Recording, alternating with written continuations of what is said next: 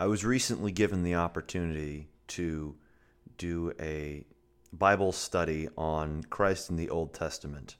What follows is that presentation. I'm not going to be able to dive into nearly all of the stuff that we've got there because it's basically like I could just read the whole Old Testament if we really wanted to.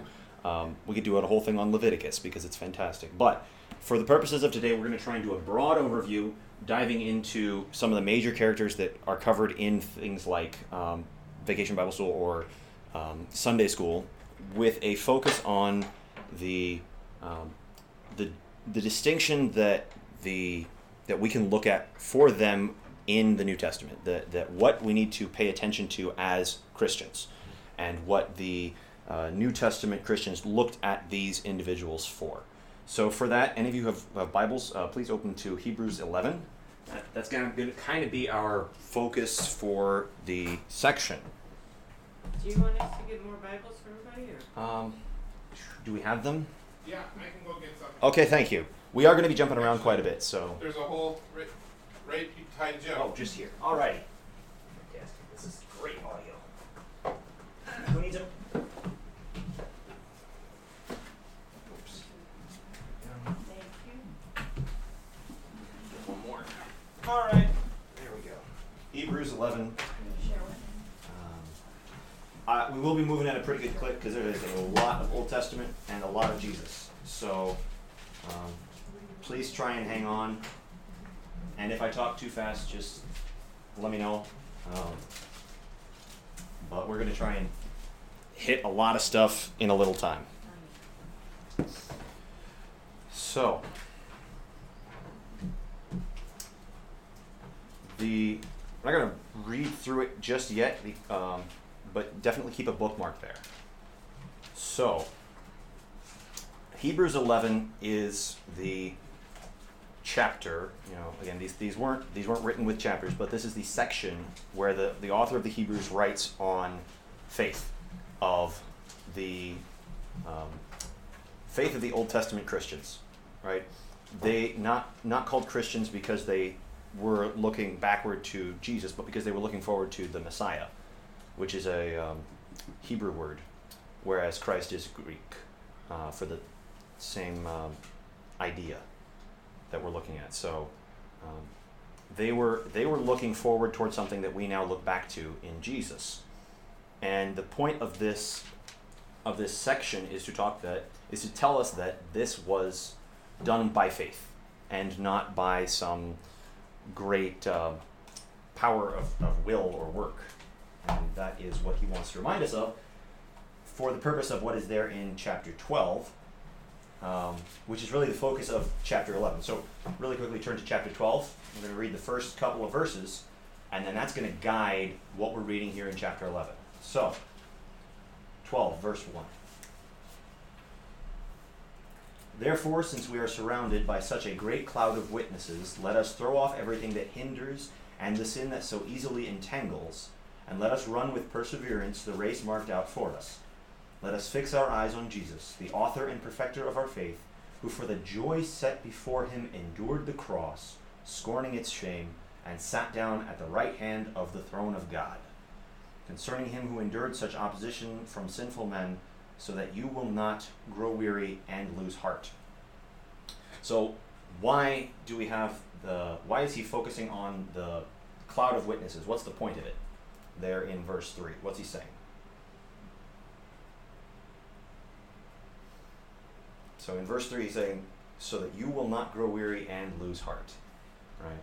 So that's really the going to be the, the lens through which we read chapter 11, or we use chapter 11 to read the Old Testament.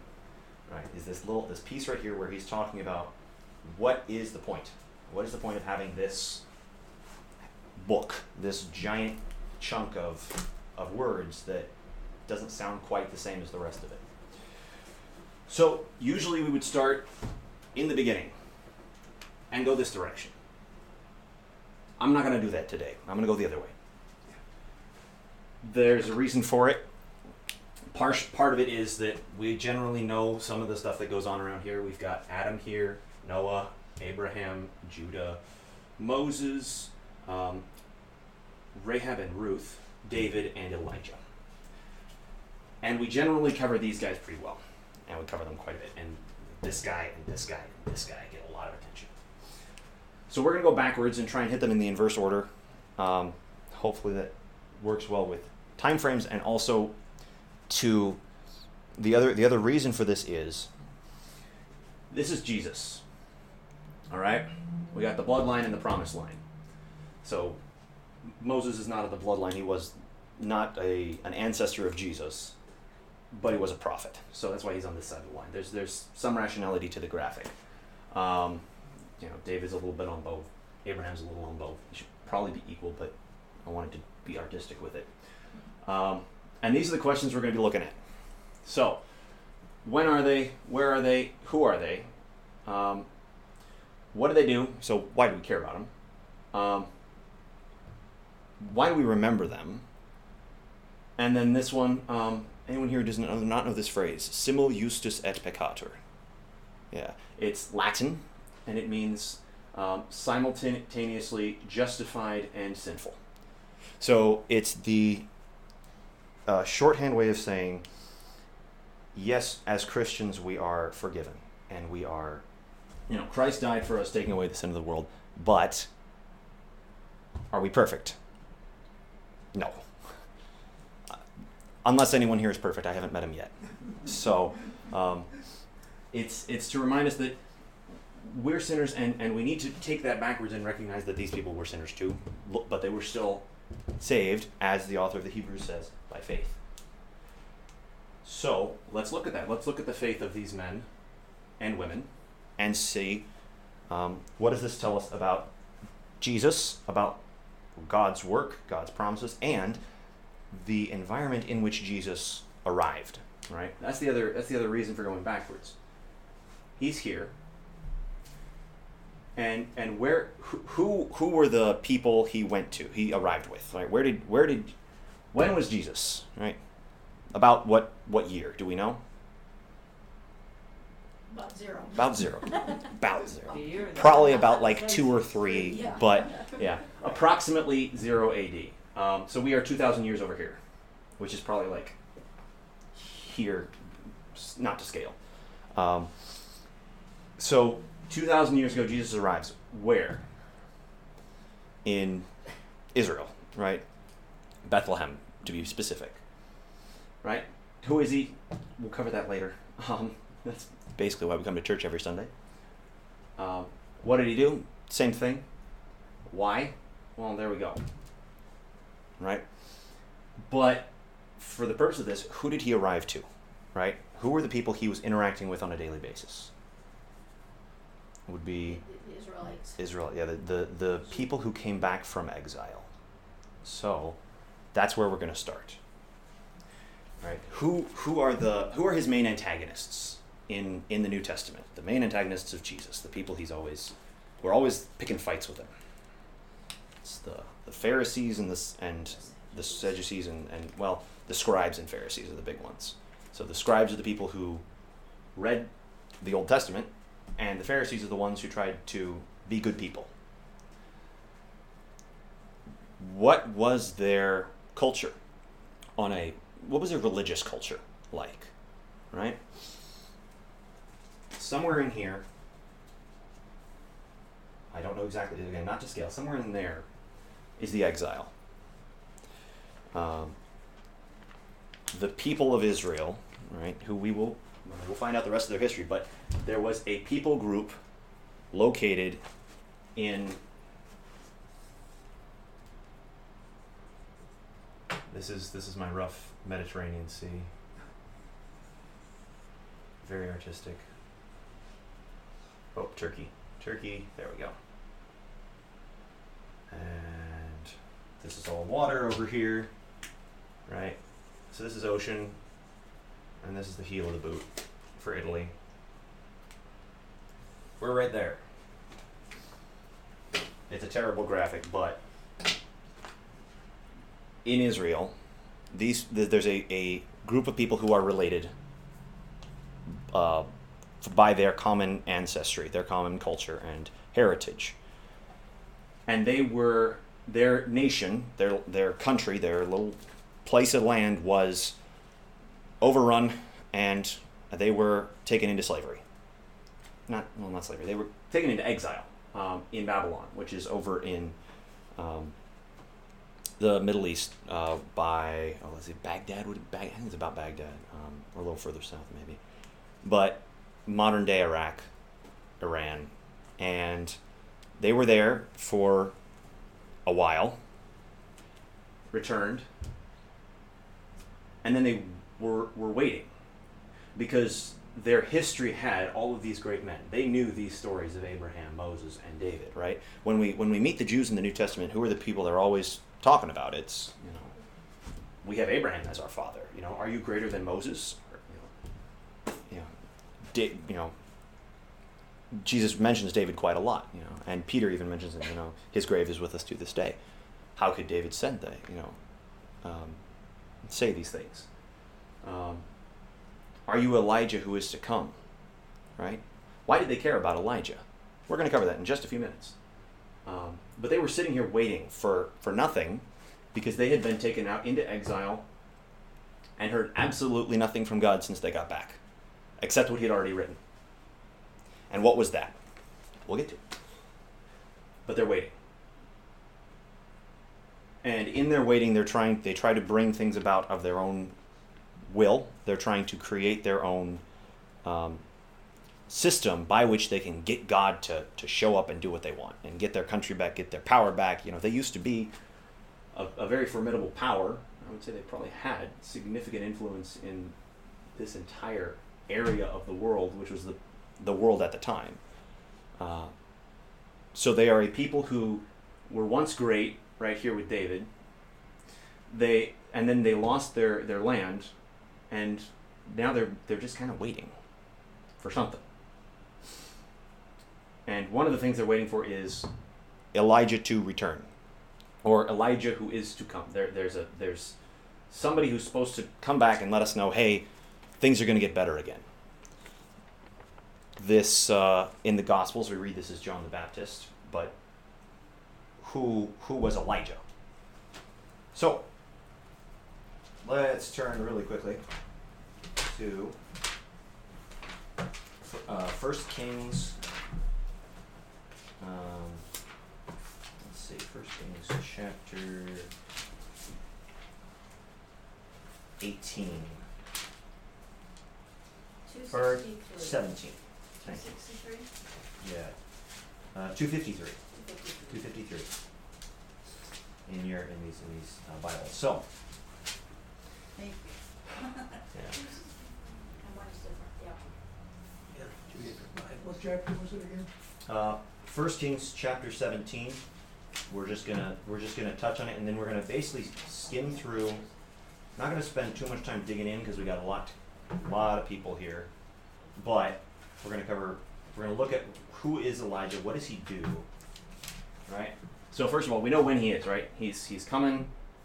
A few hundred years before Jesus, several hundred years before Jesus. Um, Anybody know? So where's he going? He's going to people of Israel, specifically Israel, right? Because we've got. Um, yeah, this is Israel. This is a terrible view of Israel. Right? Dead Sea, Sea of Galilee. And we got two. We got two divisions, right? Down here is Judah, and up here is Israel. Um, so he's going up here to a king named Ahab. Right? There's a king who set himself up in these northern tribes, saying, "I'm I'm in charge here. This is what's going to matter." So what does he say? Verse one. Now Elijah the Tishbite from Tishbe in Gilead. I don't know where that is. I'd have to look it up. Said to Ahab, "As the Lord of the as the Lord the God of Israel lives, whom I serve, there will be neither dew nor rain in the next uh, years except at my word. Um, and then verse 7 Sometime later, the brook dried up because there had been no rain in the land. Right? Um, so it came true. Right? So Elijah is a prophet. because of well, actually, if we go back to verse uh, two, then the word of the Lord came to Elijah: "Leave here, turn eastward, and hide in the in the Kerith ravine, east of the Jordan. You will drink from the brook, and I have ordered the ravens to feed you there." So, so who is this Elijah guy? At the very least, he's a prophet. He's been sent to Ahab, king up here, to tell him God's doing something. Why? Um, now let's go to uh, next page, 18, verse uh, 16.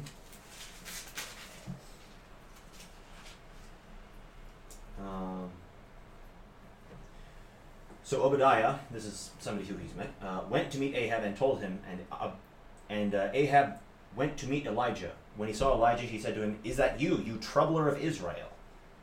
I have not made trouble for Israel, Elijah replied, but you and your father's family have. You have abandoned the Lord's commands and have followed the Baals. Now meet me on Mount Carmel and bring the 450 prophets of Baal and the 400 prophets of Asherah who eat at Jezebel's table. So, what's he doing? First, he, he sends a drought, so we got no water. And now we've got a showdown. Why? Because these guys up here have abandoned the promise of God. They've abandoned the commandments of God, and they've gone to worship false gods. Right? This is part of the reason that they will be uh, annihilated before the exile. Only these people down here end up going to exile. So then, what does he do? Right? Do um, uh, this? This is a this is a very classic story. We don't have time to jump into it too much, but I'm going to hit it on the the end part. Um, verse 36. I'll give you a second to get there. Verse 36, chapter? chapter 18.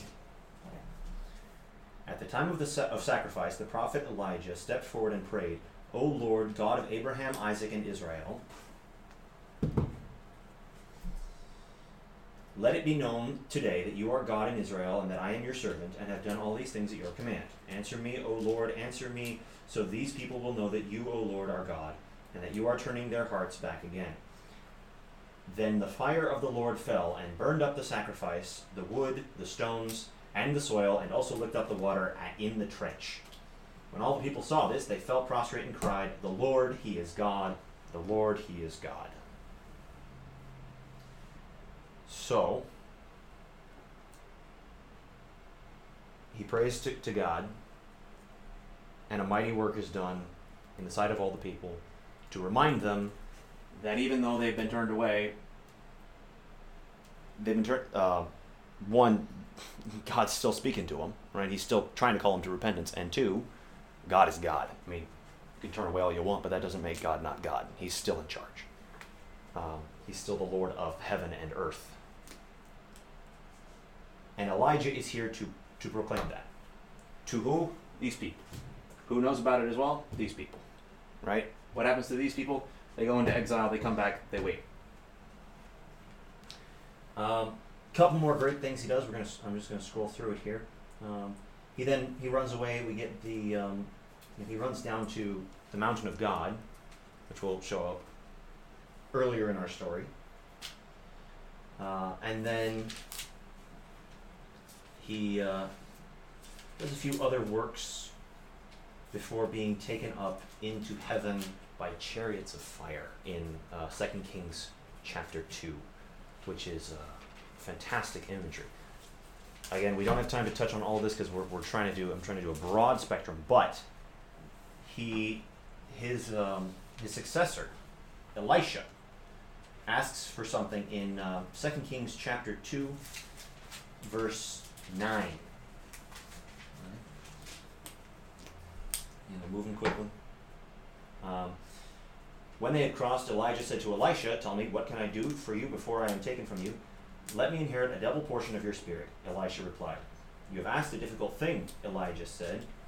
Yet if you see me when I am taken from you, it will be yours, otherwise not. And he does see him as the rest of the thing continues. And then what does Elisha do? Does he do anything different than Elijah? in terms of his ministry, uh, in terms of his, not ministry, his preaching? Well, no. He does exactly the same thing.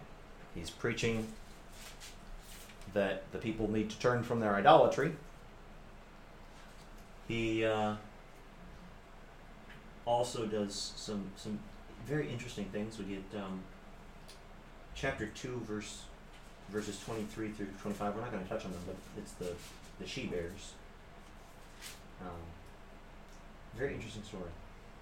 And then we get, you know, the widow's oil, right? So her oil is not is not used up. So that is a um, that's a miracle. Uh, we do not have a scientific explanation as to how oil could be used and not ex- uh, completely used out. So it's a miracle. Um, we get a very very important one here too in Second Kings chapter four, um, verse verses eight through um, thirty six. Right, he spends some time with a woman there who has a son, and the son dies.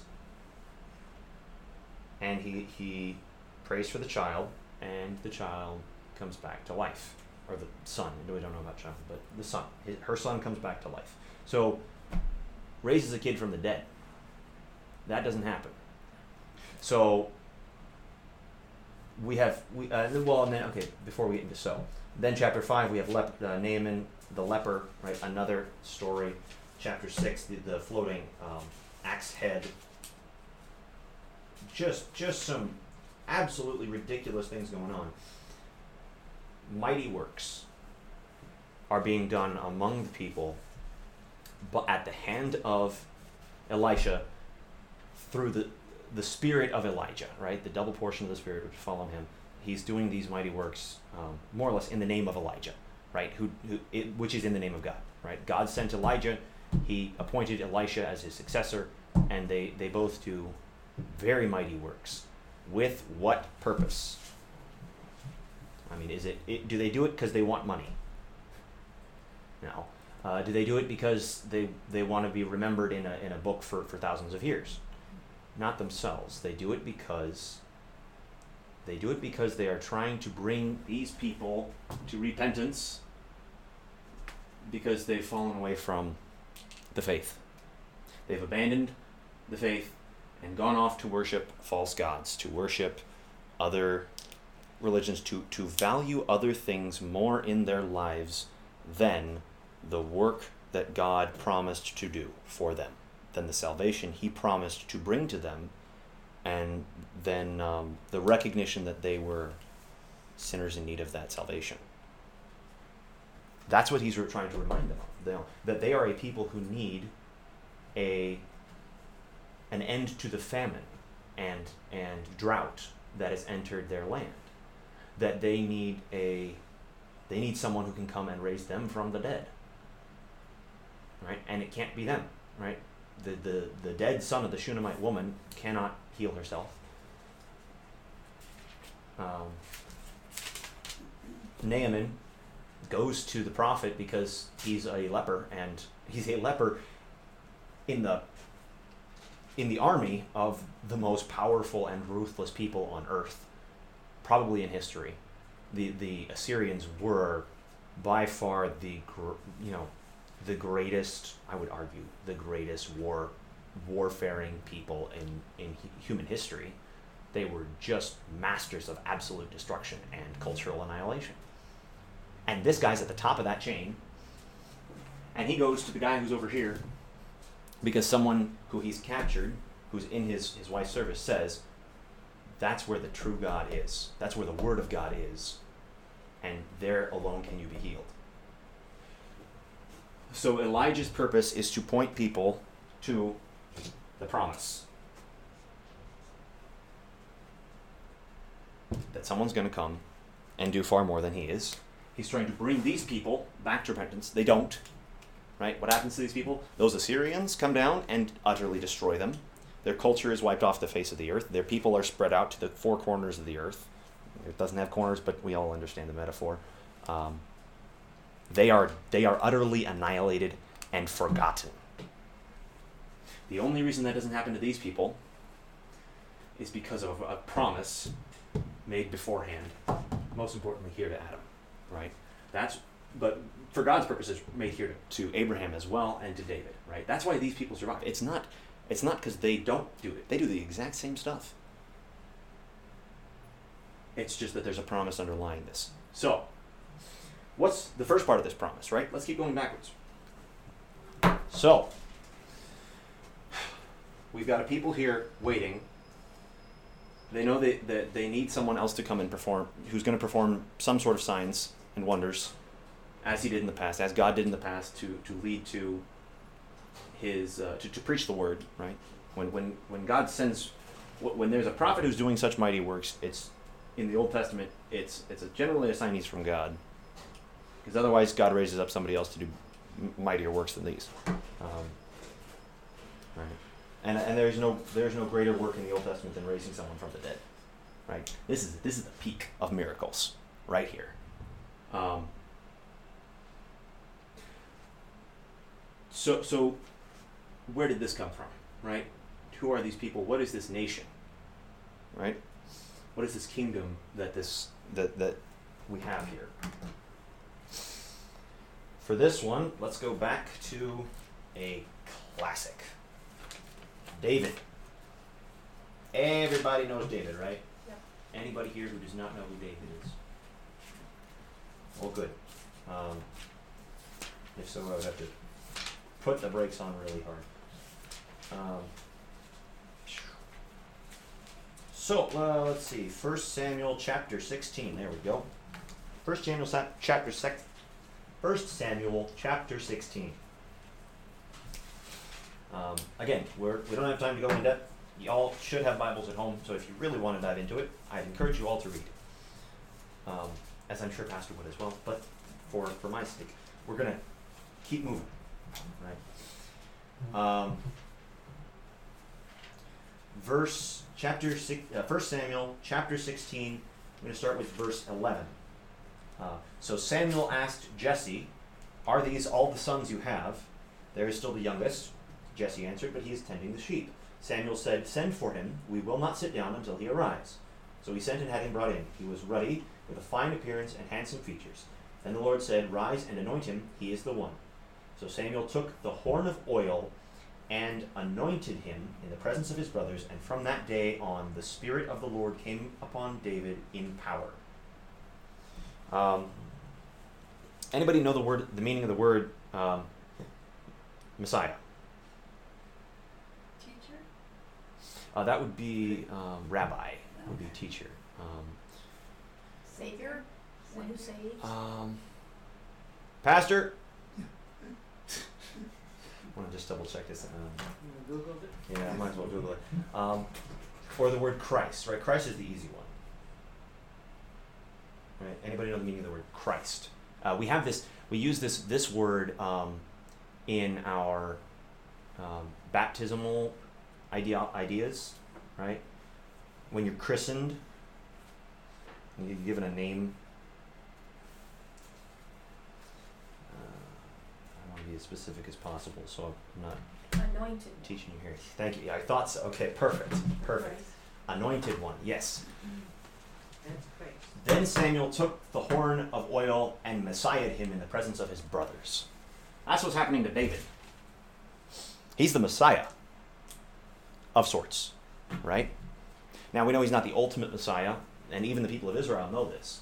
But he is a he is an anointed one. Um, and Christ is the same word. It's just in a different language. Um, this is why David's important. Right, more or less right here.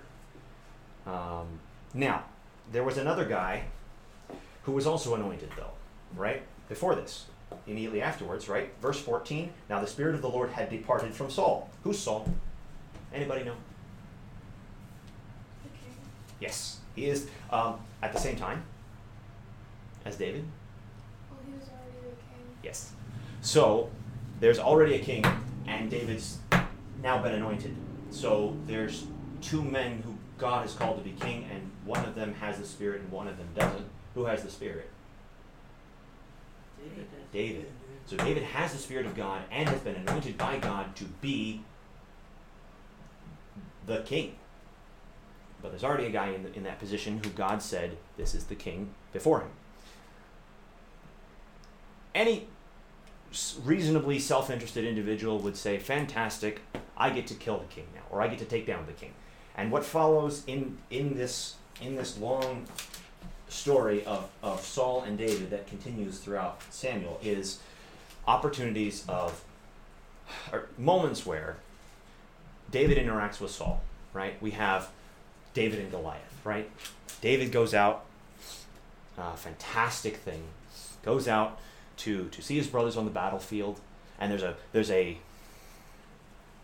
there's a an enemy giant standing on the battlefield opposed to them, calling down curses on their God, on the one who gave them all these promises, right? Their their God, the one who brought them through, who gave them who gave them all of their their blessings. He's calling down curses on him and saying, "Oh, you know, who do you see think he is? Who do you think you are that you're worshiping this guy?"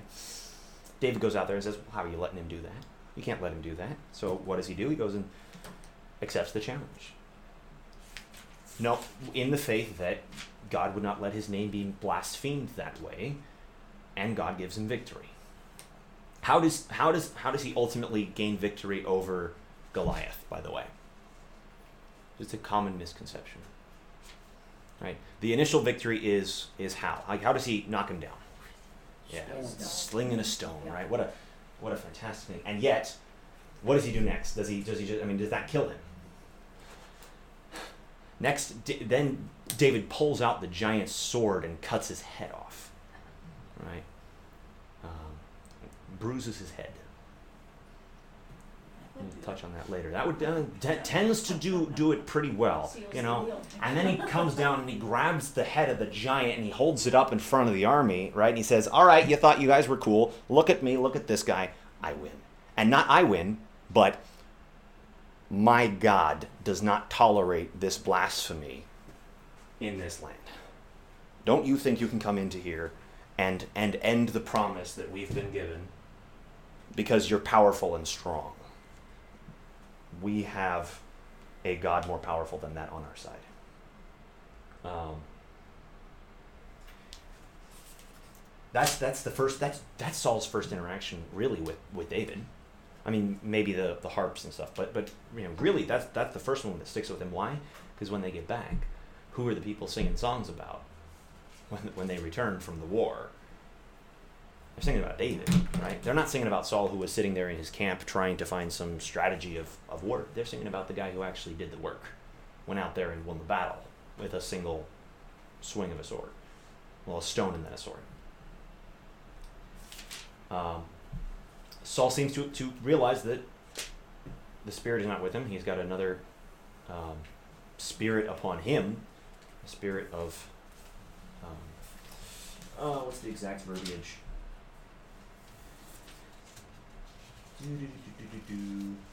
An evil spirit from God came forcefully upon Saul. Uh, 1 Samuel 18, verse um, 10, right?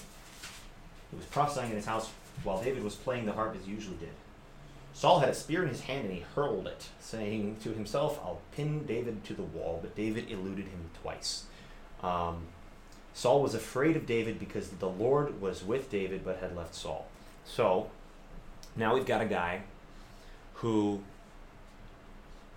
has been anointed by God and given the promise, and he has the Spirit of God with him, and a guy who was previously given that blessing and is still the king, who's hunting him for his life. And what does David do every single time they come into contact? Um, let's see, uh, chapter 23, he is he's being hunted, and um, just for one example, um, ver, uh, chapter 24. Chapter 24, verse, uh, we'll start with verse 8, right? So, Saul has encamped, he's hunting David, David goes down into the camp and, and takes a piece of his of his cloak, a, a corner of his robe. Right in the morning, Saul wakes up, and or not not wakes up. He's oh he's going into the cave to to do some stuff there, and he gets the cloak here. There's a different one where other things happen, but Saul's Saul is there, and David leaves this cave, and he says, "My lord the king." When uh, when Saul looked behind him, David bowed down and prostrated himself with his face to the ground. He said to Saul, Why do you listen when men say, David is bent on harming you? This day you have seen with your own eyes how the Lord delivered me, you, into my hands in the cave. Some urged me to kill you, but I spared you. I said, I will not lift my hand against my master, because he is the Lord's anointed. See, my father, look at this piece of your robe in my hand. I cut off the corner of your robe, but did not kill you. Now understand and recognize that I am not guilty of wrongdoing or rebellion. I have not wronged you, but you are hunting me down to take my life. May the Lord judge between you and me. And may the Lord avenge the wrongs you have done me, but my hand will not touch you.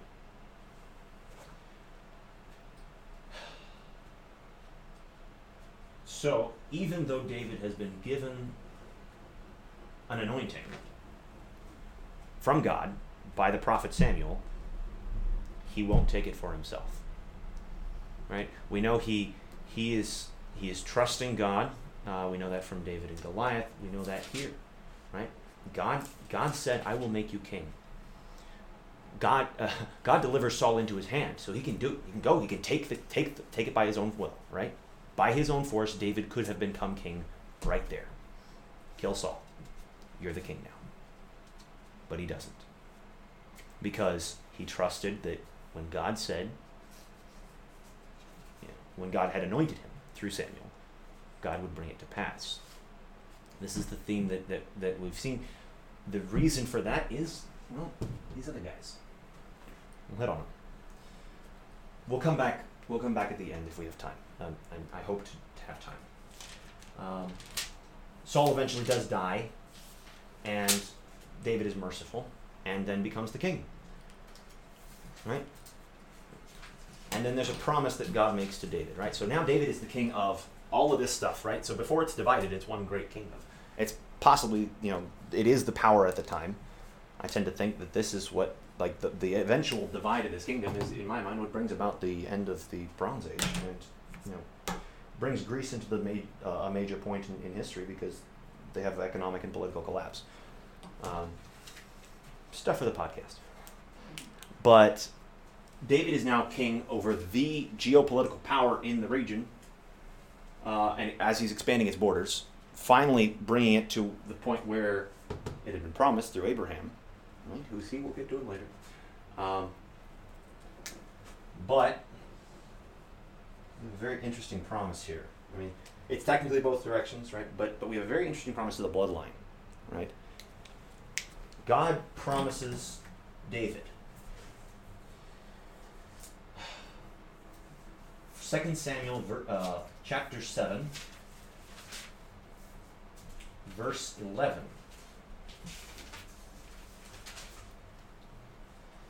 Uh, B. The Lord declares to you that the Lord Himself will establish a house for you when your days are over and you rest with your fathers, I will raise up your offspring to succeed you, who will come from your own body, and I will establish his kingdom. He is the one who will build a house for my name, and I will establish the throne of his kingdom forever. I will be his father, and he will be my son.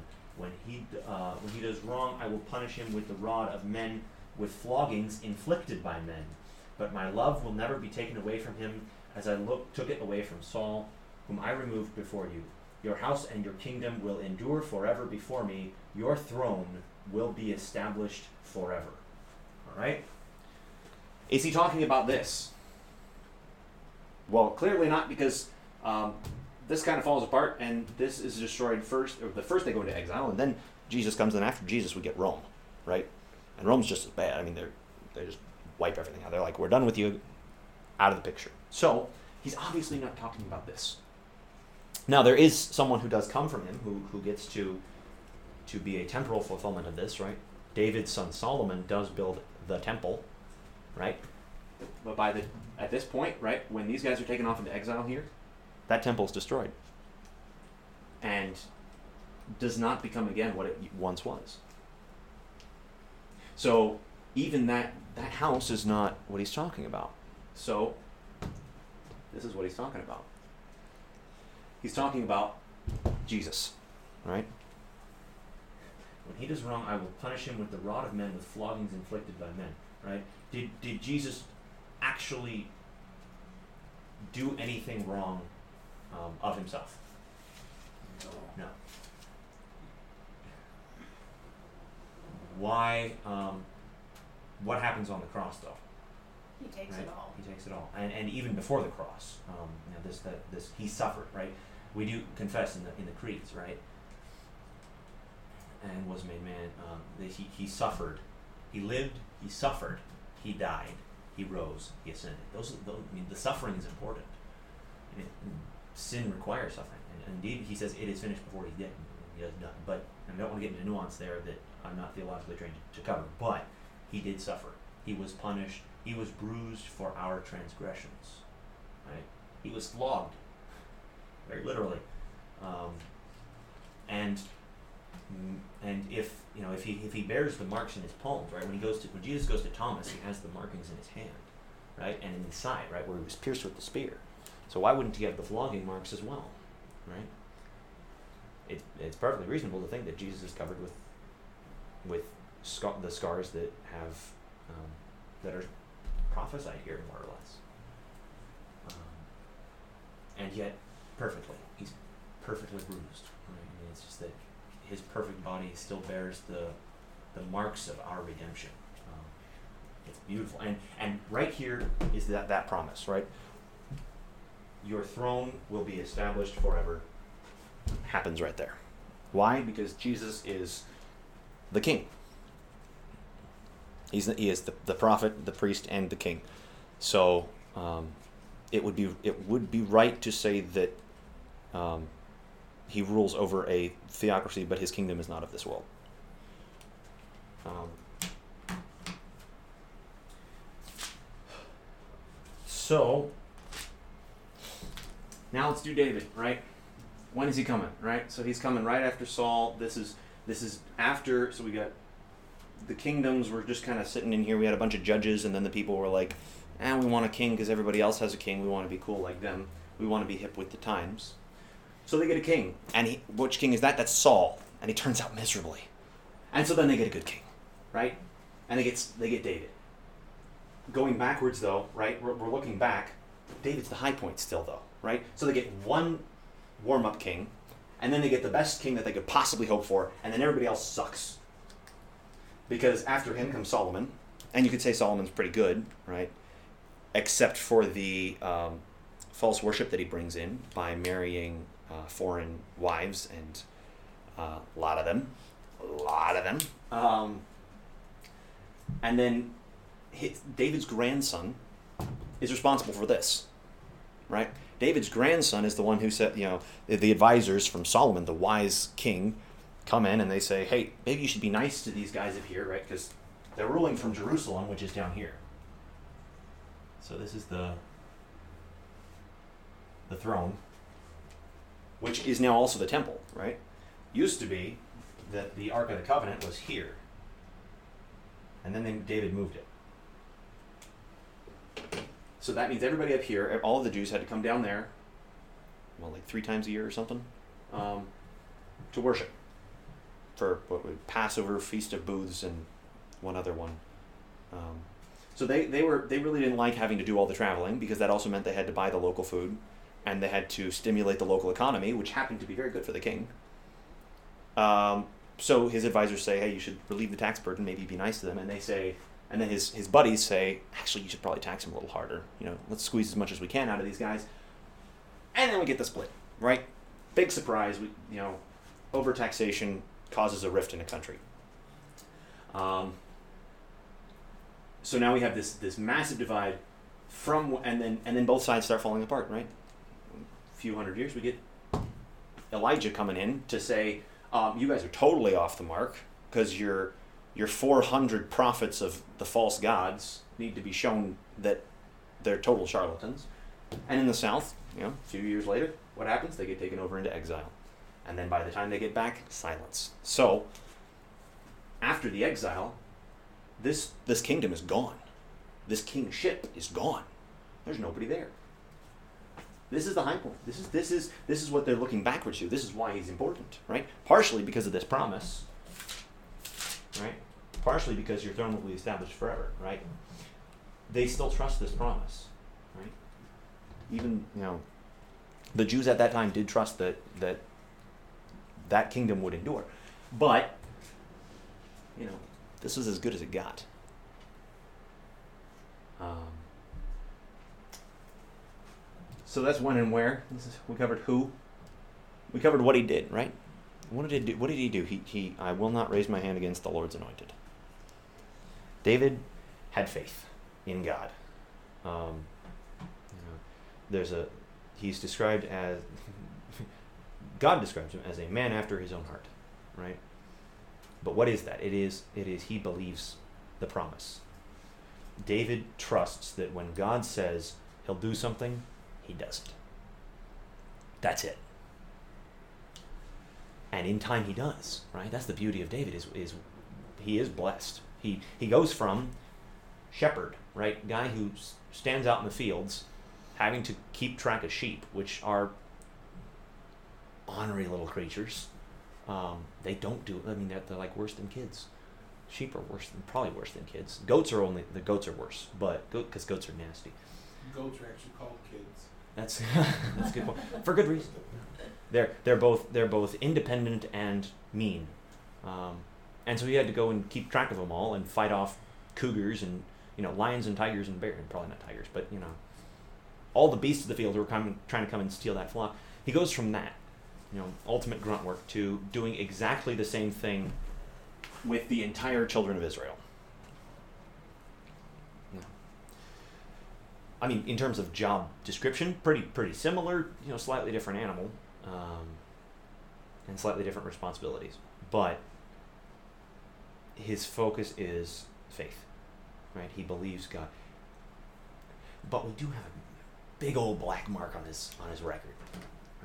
One just shining sin, right? Which we make sure we teach to remind everybody that this last point, right? Simultaneously having faith, right? Justified through faith, and a sinner in need of repentance. Why? David and Bathsheba, 2 Samuel chapter 11. Right? What happens? Verse 2, or verse 1, right? In the spring, at the time when kings go off to war, David sent Joab out with the kingsmen. But David remained in Jerusalem, right? So what's he doing? Well, he's not going to war anymore. He likes he likes his, his city, he likes the things he's built, he likes his house. Right? What happens as a result? One evening David got up from his bed. so he's been on his bed and he walks around about on the roof of the palace. From the roof he saw a woman bathing. The woman was very beautiful. And then he commits adultery with her. And then to cover up his sin, right? So that's sixth commandment, right? But then to cover up his sin, he tries to do some. He tries to get another man to break the fourth commandment, right? He brings Uriah home, the husband of this woman, right? What's the what is the sixth commandment? Really quick. Right. You shall not commit adultery. So he's committed adultery. He wants to cover it up so that the people don't know that their their king is a sinner. Um, he's trying to he's trying to justify himself, justify his sin. Apart from faith, right? So what does he do? He brings him in, and he says, "Go home, go lie with you, lay with your wife, right? I brought you back. Enjoy the evening, right? A man with a beautiful, a foreigner, a Hittite man with a beautiful wife, right? This isn't a Jew even. I mean, this is a this is a man from a different culture who did not have these promises, who didn't even have the Ten Commandments given to him and his people, but he had come into this land where they were, and was apparent, you know, apparently a mighty warrior. Um, but he doesn't do it because he's at war. He he he he responds when David says, "Now why didn't you go home?" It doesn't make sense to him. And he says, "The ark and Israel and Judah are staying in tents, and my master Joab and my lord's men are camped in the open fields. How could I go to my house to eat and drink and lie with my wife? As surely as you live, I will do, I will not do such a thing." Right. And then he tries to get him to do it again, and he gets him drunk to try and do it again. Right. So now, now we're we're really stretching it. Right. He's he's getting him to lose control, and trying to get him to dishonor his his oath to his men and his responsibility as a man under authority, which is a fourth commandment issue. What is the fourth commandment? Shall not kill? No. Honor your father and mother. Right. Fifth commandment is you shall not murder. Um, so fourth commandment, you shall honor your father and mother. And Luther um, correctly exposits this to say we should fear and love God so that. Um, oh, it escapes me for the moment. Fear and love God so that we um, do not despise or anger our parents and other authorities, but honor them, serve and obey them, love and cherish them. Right. Um, the king, King David did say, "Go home and eat with your wife," but he had also said, "Go to war." And his directly, his the, the, Uriah's commanding officer said, "You're, you know, had, had called him to war, and he had been there. That was his vocation. That was his job. It was not his position to go home and be with his wife." And David tries to, I mean, again, he sins again, right? He tries to get him to break this, and he doesn't. He gets him drunk, and he tries to get him to do it, and he doesn't. And at this point, David's freaking out. This is starting to show up, right? His sin is starting to show up. Like he can't. He, he's trying to get rid of it, and it'd be so easy if Uriah just went home. Then you know, they could say to the kid, the kid that is is Uriah's, and everything's fine. Nope. Um, instead, he sends a message to Joab to put him on the front lines and then pull back. You know, and so what we end up with is Uriah the Hittite, you know, fighting at the front lines of the city. Um, and uh, what happens? A uh, so while Joab had the city under siege, he put Uriah in a place where he knew the strongest defenders were. When the men of the city came out and fought against Joab, some of the men in David's army fell. Moreover, Uriah the Hittite died. Didn't you know they would shoot? Um, there was a messenger sent to David. He said um, from Joab, and he said, "Didn't you know that shoot arrows from the wall and um, Uriah the Hittite is dead?" And uh, rather than saying, "Oh, maybe that wasn't the best strategy for attacking a city," is to throw all your men at the strongest point. David says, "Don't let this upset you. The sword devours one as well as the other. Press the attack against the city and destroy it." Oh, no big deal. Uh, you win some, you lose some. Right? Um, he's he's finally got it covered up. He's finally covered up the fact that he sinned miserably and took what he wanted. But then the Lord sends a prophet to bust it all up. Right? The Lord sent Nathan to David, and he um, tells him about the man who had many sheep and there was a beggar who had one sheep. And the man with many sheep when, when somebody showed up at his house he's like i like my sheep so i'm going to go take the beggar's sheep. He's not going to miss it. I have more sheep anyway. I'm more important. So he kills the other sheep he kills the beggar's sheep and serves it to the, the guy who visited him. And david is you know full of anger and says the as surely as the Lord lives, the man who did this deserves to die. He must pay for the lamb four times over because he did such a thing and had no pity. Then Nathan said to David, You are the man. This is what the Lord, the God of Israel, says I anointed you king over Israel, and I delivered you from the hand of Saul. I gave you your master's house to you, and your master's wives into your arms. I gave you the house of Israel and Judah, and if all this had been too little, I would have given you even more. Why did you despise the word of the Lord by doing what is evil in his eyes? You struck down Uriah the Hittite with the sword and took his wife to be your own. You killed him with the sword of the Ammonites. Now, therefore, the sword will never depart from your house, because you despised me and took the wife of Uriah the Hittite to be your own.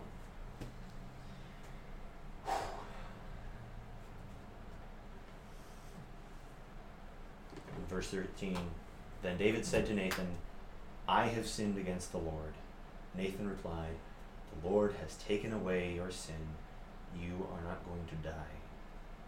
But because of this, you have made the enemies of the Lord show utter contempt. The son born of you to you will die. So, right? David, the man from whom the who, the man whose kingdom will be forever, has sinned against God, and then tried to cover it up, and then done another sin. Right? Uh, even worse. Right? He did a bad thing, and then it went even worse. Um, I mean, just in terms of uh, going from sixth commandment to fifth commandment, that's you know, that's pretty bad. And what does he do when he's finally confronted with it? Right? He's been trying to hide it for so long. He's been trying to get away with it with Uriah by trying to get Uriah to be, you know, if you could just do the wrong thing, then I can get away with my thing. And then God sends Nathan and he said, You've sinned. And David has faith. And he says, I have. I have sinned against the Lord. And then what is God's response to this sin? Is it, you're darn right, you deserve it, and you're going to die for it?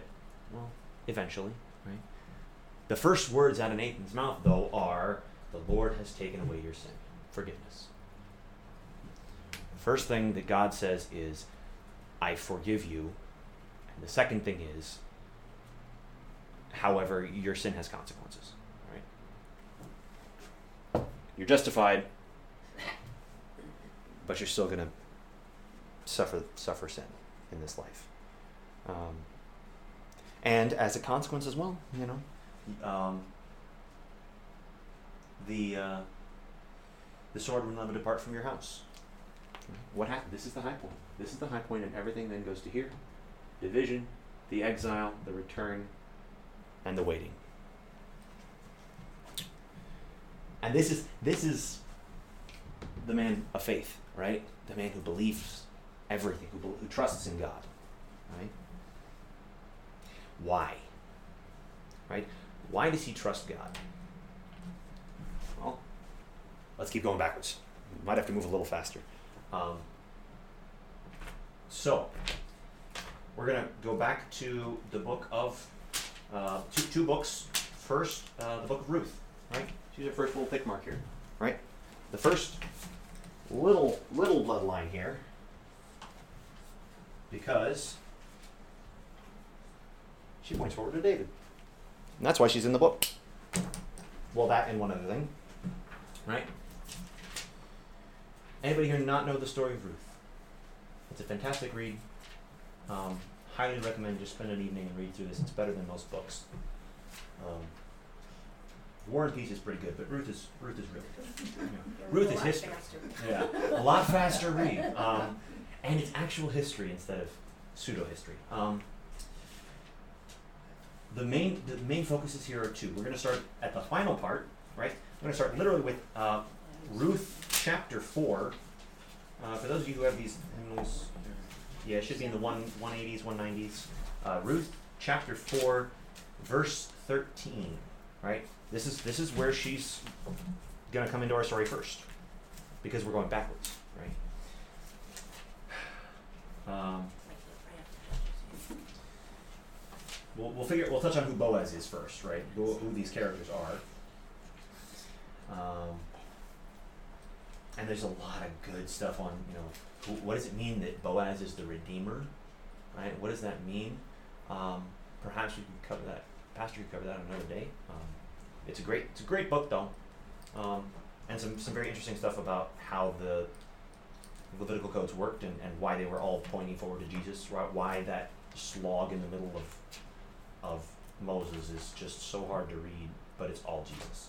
Um, so Boaz took Ruth and she became his wife. Um, and they have a son named. Um, what is his name? Obed. Obed. So the son of Ruth is Obed. The son of Obed is Jesse, and the son of Jesse is David.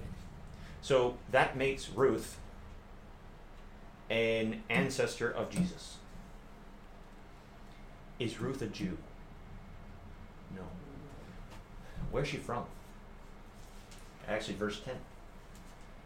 Um, Boaz announced to the elders of the people, verse 9 uh, Today you are witnesses that I have bought from Naomi all the property of Elimelech, Kilion, and Mahlon. I have also acquired Ruth the Moabitess, Mahlon's widow, as my wife, in order to maintain the name of the dead with his property, so that his name will not disappear from among his family or from the town records. Today you are witnesses, right? So, so this is the kind of the, the, the this is the point of the redeemer is he's he's buying the property from uh, for the sake of the dead, right? For the sake of the dead, the the widow um, the widow holds on to the land for the opportunity that the that someone else from her family line can buy it back and keep it in the family. And the same thing. This happens also with with Ruth, so that the name of the dead, um, in order to maintain the name of the dead with his property. So she's she's a Moabite. She is right. So now we have another version of this, right? I mean, so we have the like the Amalekites up here. We have. Oh, I need like a symbol for bad. Just some some some. We got a bunch of bad guys over here, right? And we got a bunch of bad guys down here, and we got a bunch of bad guys in here, and bad guys up here, and bad guys down here, and then we got Egypt over there, right? On our map, as far as I know, Moab is over here, right? Um, not partic- not not given the promise, right? They are not God's people. But this woman, if we if we scroll back to um, chapter one, right? The reason that you get this is because um, of chapter one, verse three. Now Elimelech, Naomi's husband, died, and she was left with her two sons. They married Moabite women.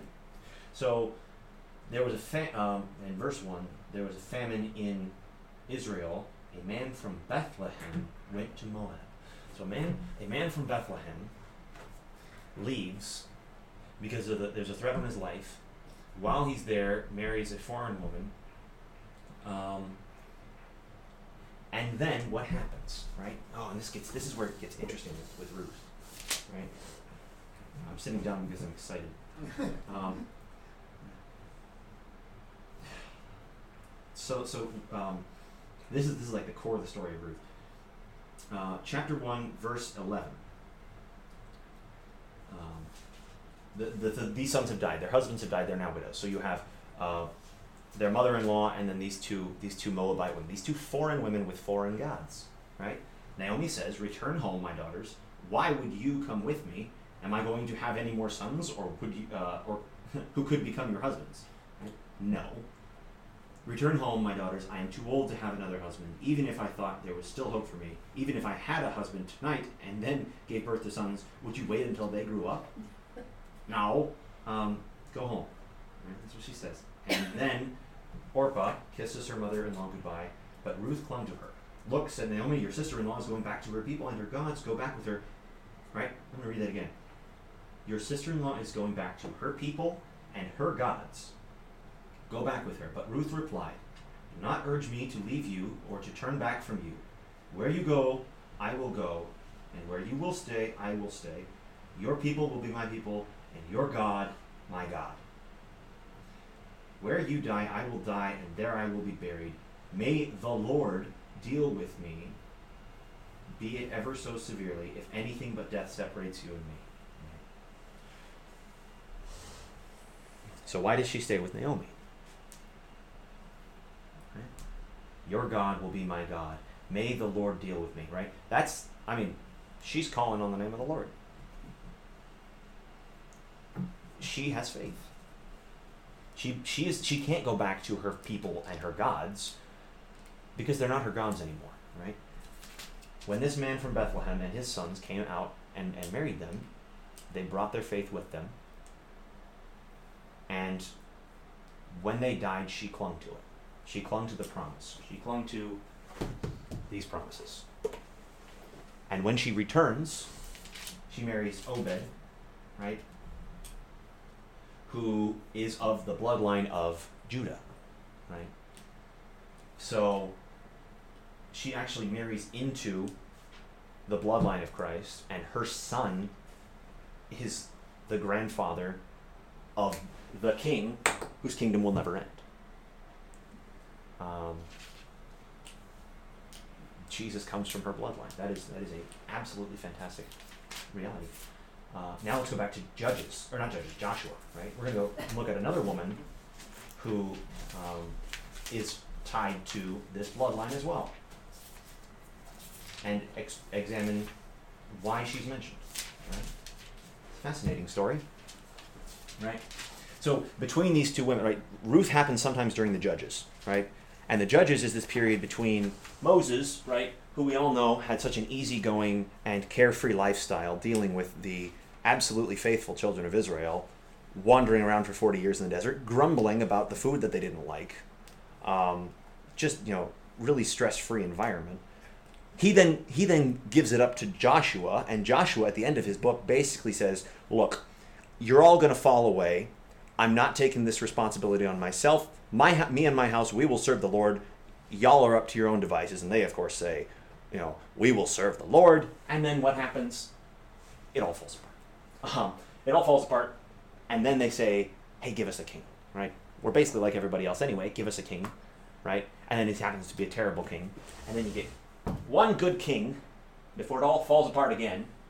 God has to send somebody to say, "Hey, guys, remember this stuff, right? Remember this Moses and this Joshua guy? Like, this is your God." But they don't want to. They want to be like the nations, so they're destroyed and taken into exile. Right. Joshua chapter. Oh, this one is not very well. That's, uh, aha, chapter two.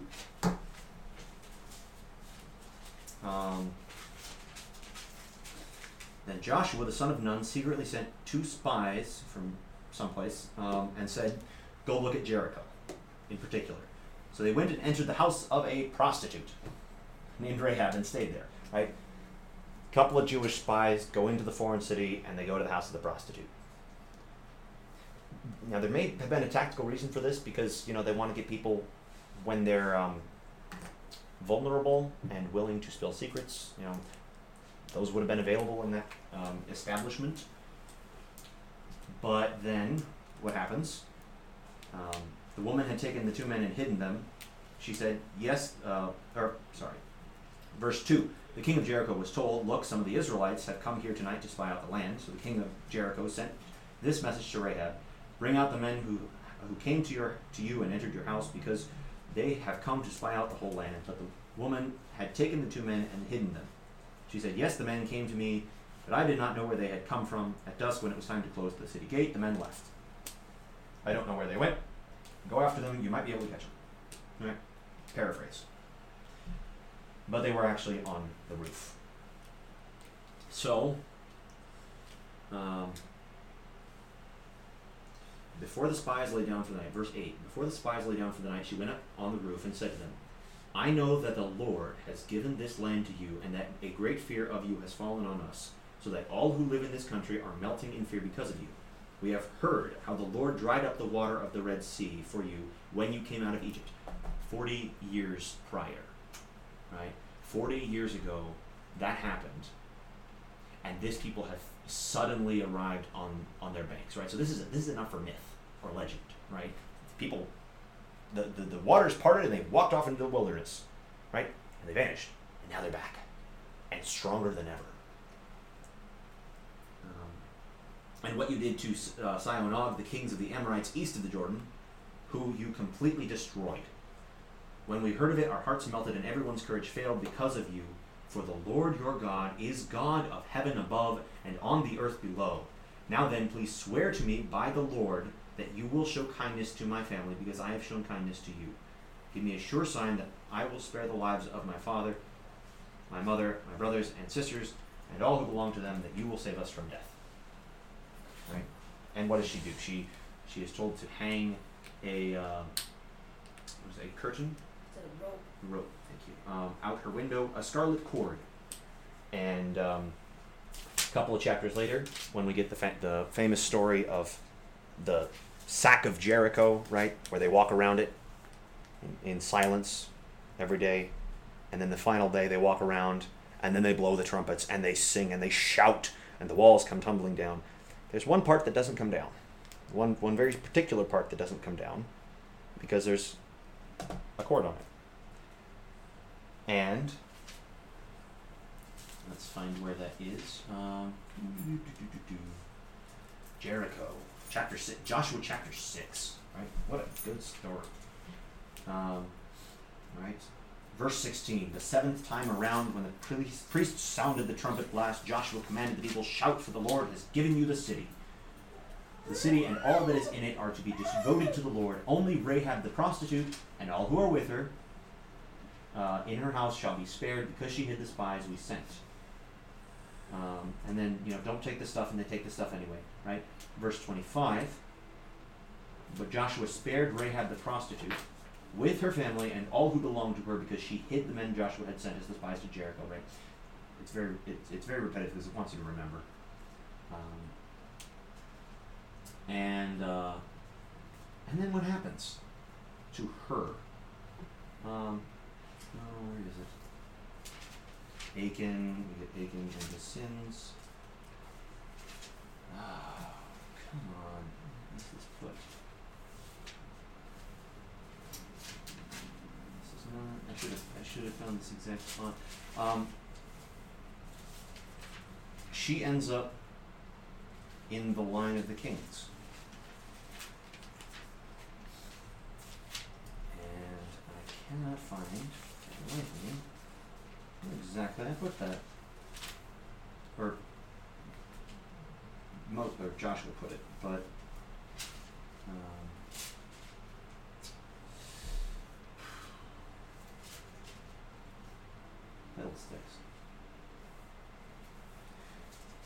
But she she um, marries into the line, I believe, of Perez and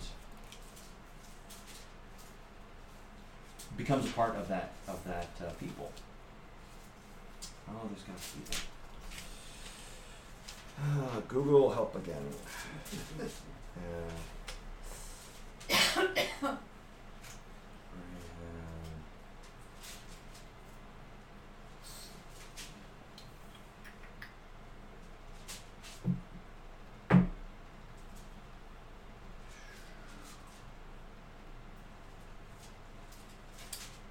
Matthew one five. Well, the only references in Joshua are chapter two, chapter three, and six, and then you go to the New Testament. Right. That's so it's Matthew then. Yeah, Matthew one fifty-five. Right. All right. So Matthew one five. Thank you. Is aha. There it is. Um, Solomon, the father of Boaz, whose mother was Rahab. um, and so and we can we can reasonably assume this is the same Rahab because one there's only one in the Bible. There's only one other Rahab in the Bible, and if Matthew thinks it relevant to mention her, why? Um, so uh, that that is the the mother of Obed, or the mother of Boaz, who um, who then marries Ruth, right? So we have Uh, says, mother-in-law functionally, right? says, and they must have this from someplace else that Rahab is referred to as the wife of Solomon, one of the spies.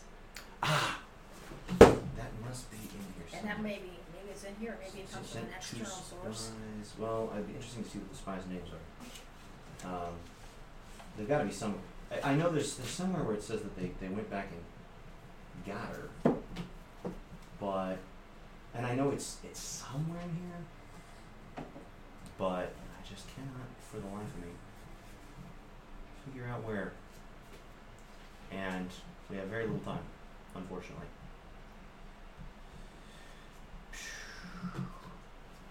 Something to look up later, but from the book of Matthew, we do have that she is the mother of Obed, right? So she's a foreign woman who who who hears the, the promise, who hears the who hears about God, right? Who hears about what happened at the Red Sea, and knows it's the same people, and says, "Your God is God, so I'm going to take care of you, and I'm, I'm asking you to take, you know, I'm asking that He take care of me as well." God spares her, all right? The, all the wall comes crumbling down except this part. I don't think that's architectural. That's good, just good civil engineering. I think there's there's probably a reason for that. Um, probably honestly be one of the weaker parts of the wall. And then she marries into the into that house. Her son um, marries a different foreign woman who hears about the promise and says the Lord is God, has faith in that, and a couple generations, a few generations later, we have David, right? So, once again, we have a foreign, a, a, a foreign woman brought into the line and, and give, given time in the scriptures to, to, to tell us that she had faith, right? Two, two of these women um, are pointed out particularly because of that, that fact. And that, from this bloodline of faith, comes the king, and then comes the king. Right?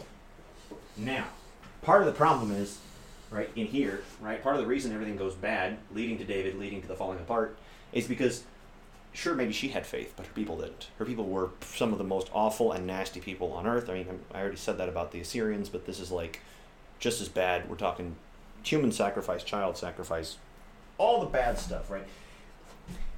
I had a friend in high school who had major issues with God going and saying, hey, you should wipe out the Canaanite civilization from the earth. And he said, you know, how could God say you need to commit genocide?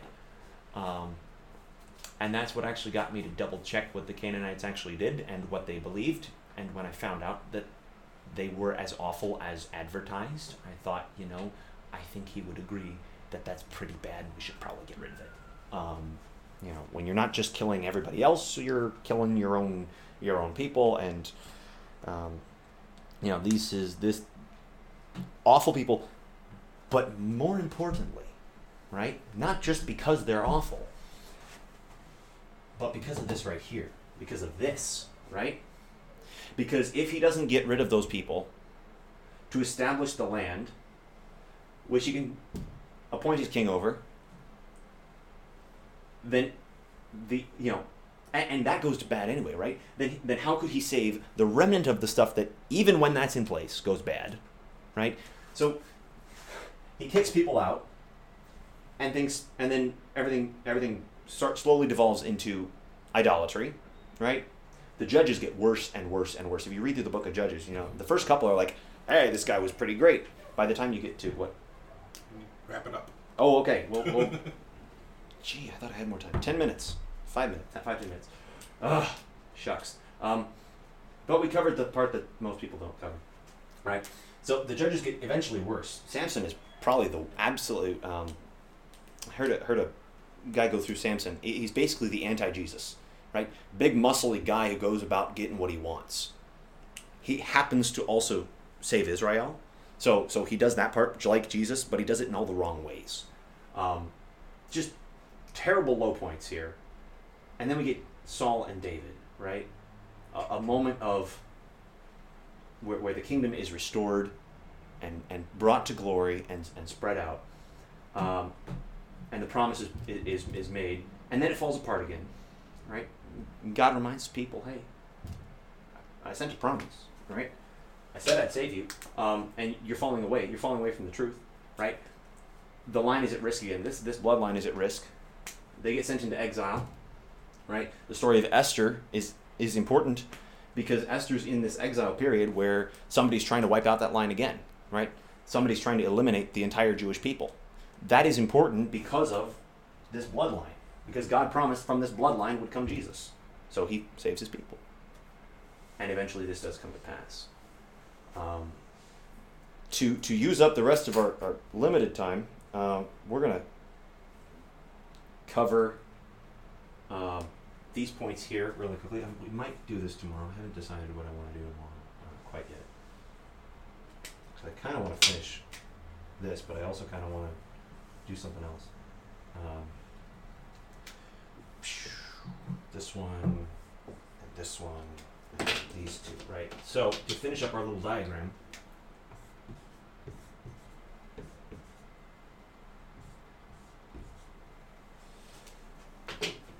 Right, where did this come from? Well, Moses, right? We all know about Moses and Sinai, right? The Ten Commandments, wandering in the wilderness, and, and the fantastically um, miserable life that he led, right? The the key points here are he was sent by God, much like Elisha, Elijah, right? Sent by God to speak words to the people, right? To speak words to the nations as well, the king, Pharaoh, right? Let my people go. Turn from your sin. Let them go worship, right? Stop worshiping the false gods. Systematically going through, right? There's a very strong parallel between these guys. Um, he um, also is there to set up the kingdom, right? The kingdom which is necessary, right? Which which David reunifies, which then falls apart, which is then saved through the through this, so that Jesus can come, right? So we have a historical reason and and a promise. Um, that's what's happening here with with Moses. Before this, right? Who who was Moses leading? People of Israel, right? The children of Abraham. Israel would be one level up here, like here, right? This one is Judah, right? Who's a fantastic story in his own right, right? Judah is the bloodline of Christ, even though he's the fourth son, right? Usually it should go by the birthright. Reuben falls into sin, doesn't repent. Simeon and Levi, same thing, they don't repent. Judah has this really interesting story that sits in the middle of the story of Joseph, where he, his daughter-in-laws, you know, he, he two of he, he, one of his sons marries this woman, and then the son dies, and so he gives her to another son, and that son dies, right? And it says that they were actually evil, and God struck them down. So he's like, well, I like my other son, I want my line to continue, so, you know, no, you can't marry the other one, even though that's his job. His job is to marry her to the other one, right? To to to make sure she's taken care of. So she has nothing. He's basically done nothing for her, so she tricks him into taking her himself and taking care of her. Um, and then their son is actually the one from whom this bloodline comes. The son of him and this woman who he had cast out because he, he, he when she finally tricks him into realizing it, it's like, oh, okay, I, I have I have sinned, and I must re- make restitution. The other part of that is the, the better known one from the story of Joseph, right? Joseph goes down to Egypt. Um, the one who actually, who's the one who suggests selling him into slavery? Do you know? Right. His? His his brothers do. Benjamin? Which one? Is it Benjamin? Uh, Benjamin is still young at that time. Um, Reuben actually, like they were originally going to kill him. Reuben, the eldest, says, "No, just throw him in a pit," because he wants to pick him up later. And Judah actually, the one who sees the um, the traders going by, the Ishmaelites going by, and says, "Hey, let's sell him. Let's make some money off the kid, right? If we kill him, he's off of our hands. Sure, but if we just sell him, we make some money off of him, right? That Judah." Later, when they have to go down and to to see their brother, right? They don't know that he's their brother, and they bring in Benjamin down. He knows he's responsible for that. He's he's already gone through this thing with with um, her name is Tamar, right? He's he's a different man, to say the least. And when Benjamin comes by, he says, um, right, Benjamin goes up, and it goes down, and you know there's a lot of story there, but which is really good. I'm, I'm hand waving mostly for time. It's, I wish I hadn't done. But Benjamin is, is called down because Joseph refuses to give them grain. And then his you know, Joseph leaves the cup there because he's basically testing his brothers. He's saying, Do you really love this guy or are you just gonna give him up like you gave up me? Right? He wants to see have they have they grown up and learned their lesson. And uh, what happens?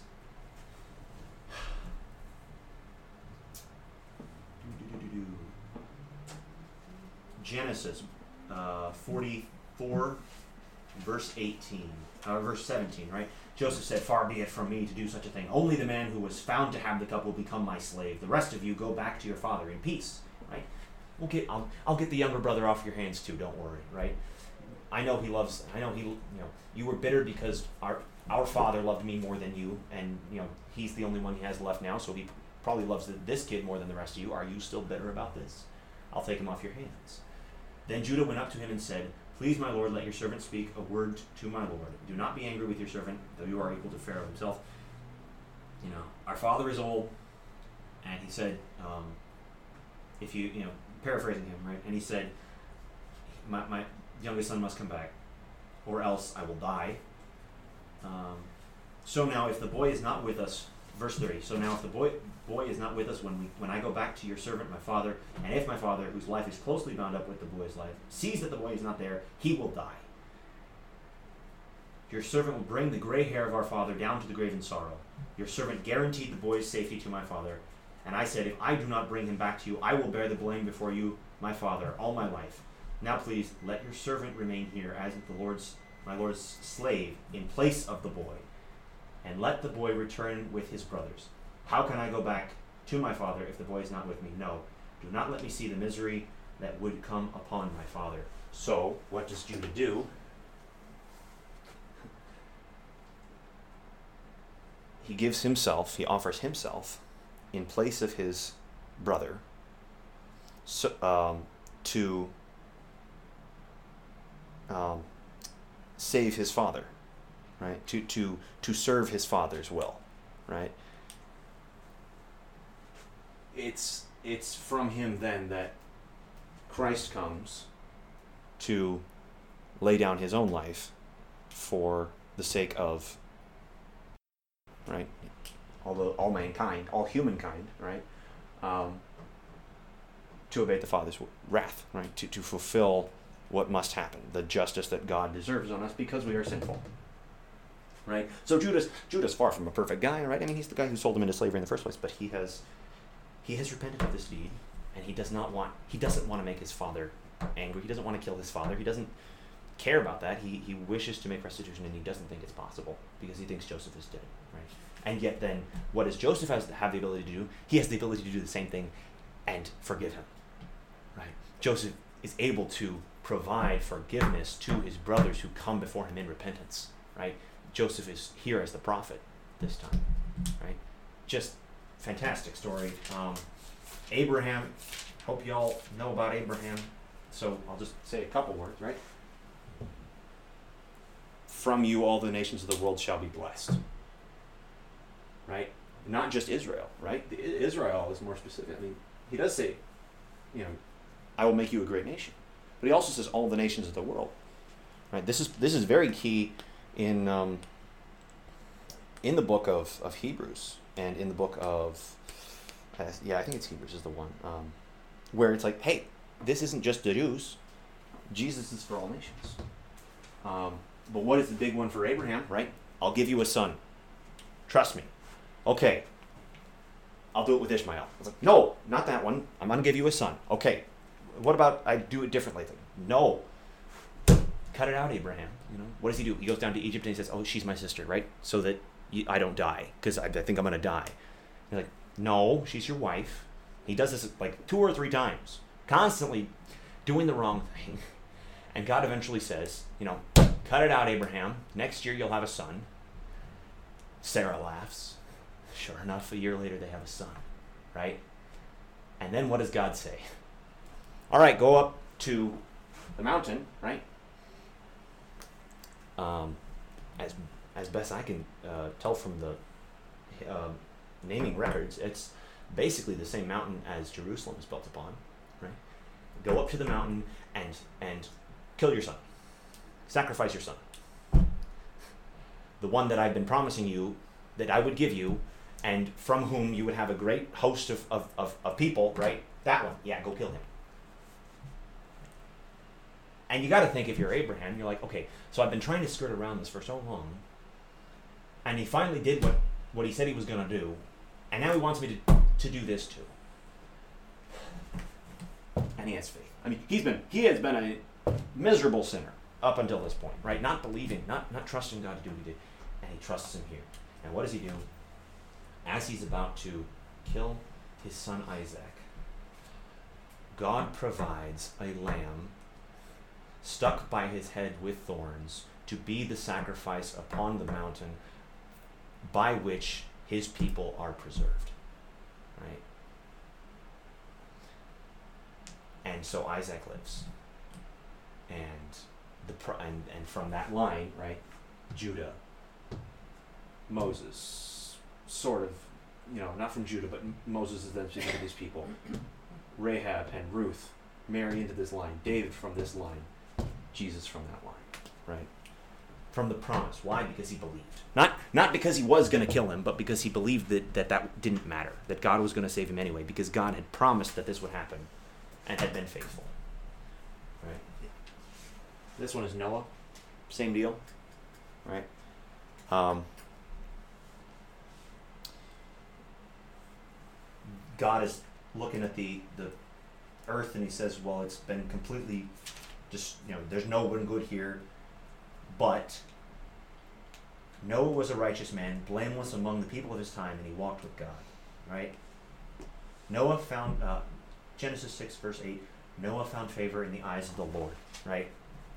All throughout here, right? Particularly David, right? We covered it really deeply with David, right? What does that mean, right? To find favor in the eyes of God, to, to you know, God to look favorably upon someone is they had faith.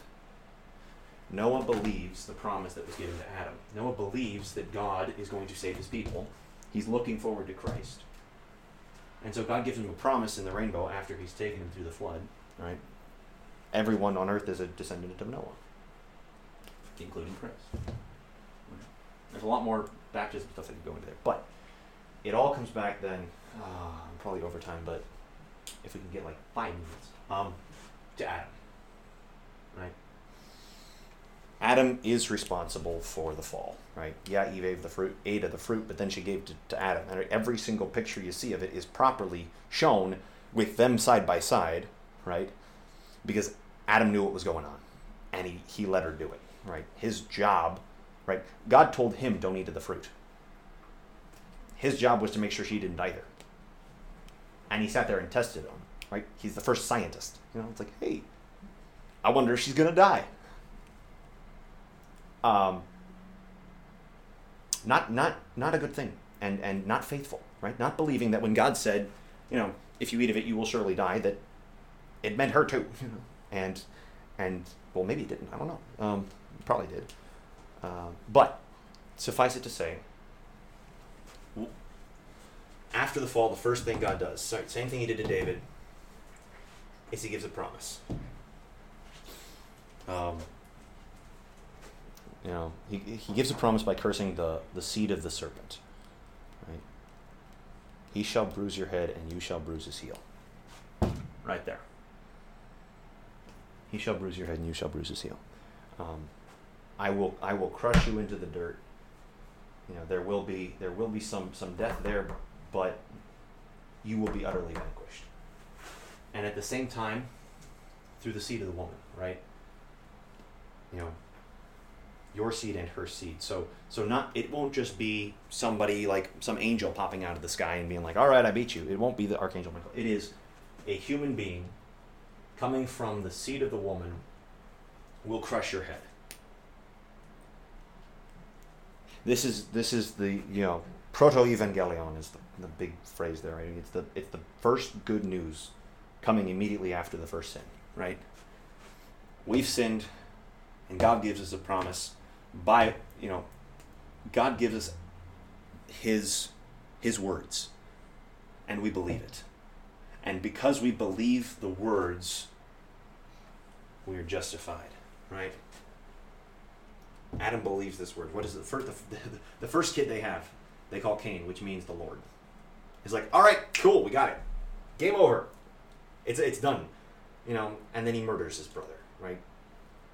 Obviously not the right guy a little, little bit much of that here on this side, right? So we get Seth, right? But then we get a bloodline leading all the way to Noah. Noah, who believes this promise, right? He shall bruise your head, and you shall bruise heel. The seed of the woman will crush the serpent's head. He believes that. So God saves him from the flood and gives him a promise I will not destroy the whole earth. Abraham is called and, and told, from your, from your seed, all the nations of the earth shall be blessed, right? Same promise. Same promise here. And he's given the promise. Judah, same thing. A sinful man, but from, from this sinner, the bloodline. Moses gives the people the, the Levitical codes pointing forward to Jesus, which is just a really fantastic stuff. But basically, you know, the sacrifice is required for, this, for the sake of the people. The sins of the people must be saved. The sins must be covered with the promise of God. The women who believe are brought into the bloodline.